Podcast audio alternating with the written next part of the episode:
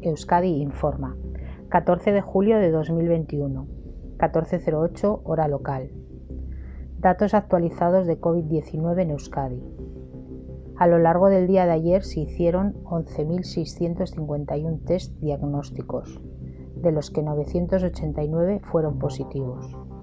Por territorios, 94 en Áraba, 462 en Vizcaya, 398 en Guipúzcoa y 35 en personas con residencia fuera de Euskadi. Sobre la situación de los hospitales, en el día de ayer 31 personas ingresaron por COVID en planta y en las UCIs hay actualmente 26 personas con COVID. Te recordamos las medidas básicas de prevención de la COVID-19. Utiliza siempre mascarilla en lugares cerrados. En lugares abiertos utiliza la mascarilla el máximo posible, en caso de aglomeraciones o en caso de que no se cumpla la distancia mínima. Lava con frecuencia tus manos. Mantén la distancia interpersonal de metro y medio. En caso de síntomas compatibles con la COVID-19, llama a tu médico y aíslate en casa. Fin de la información.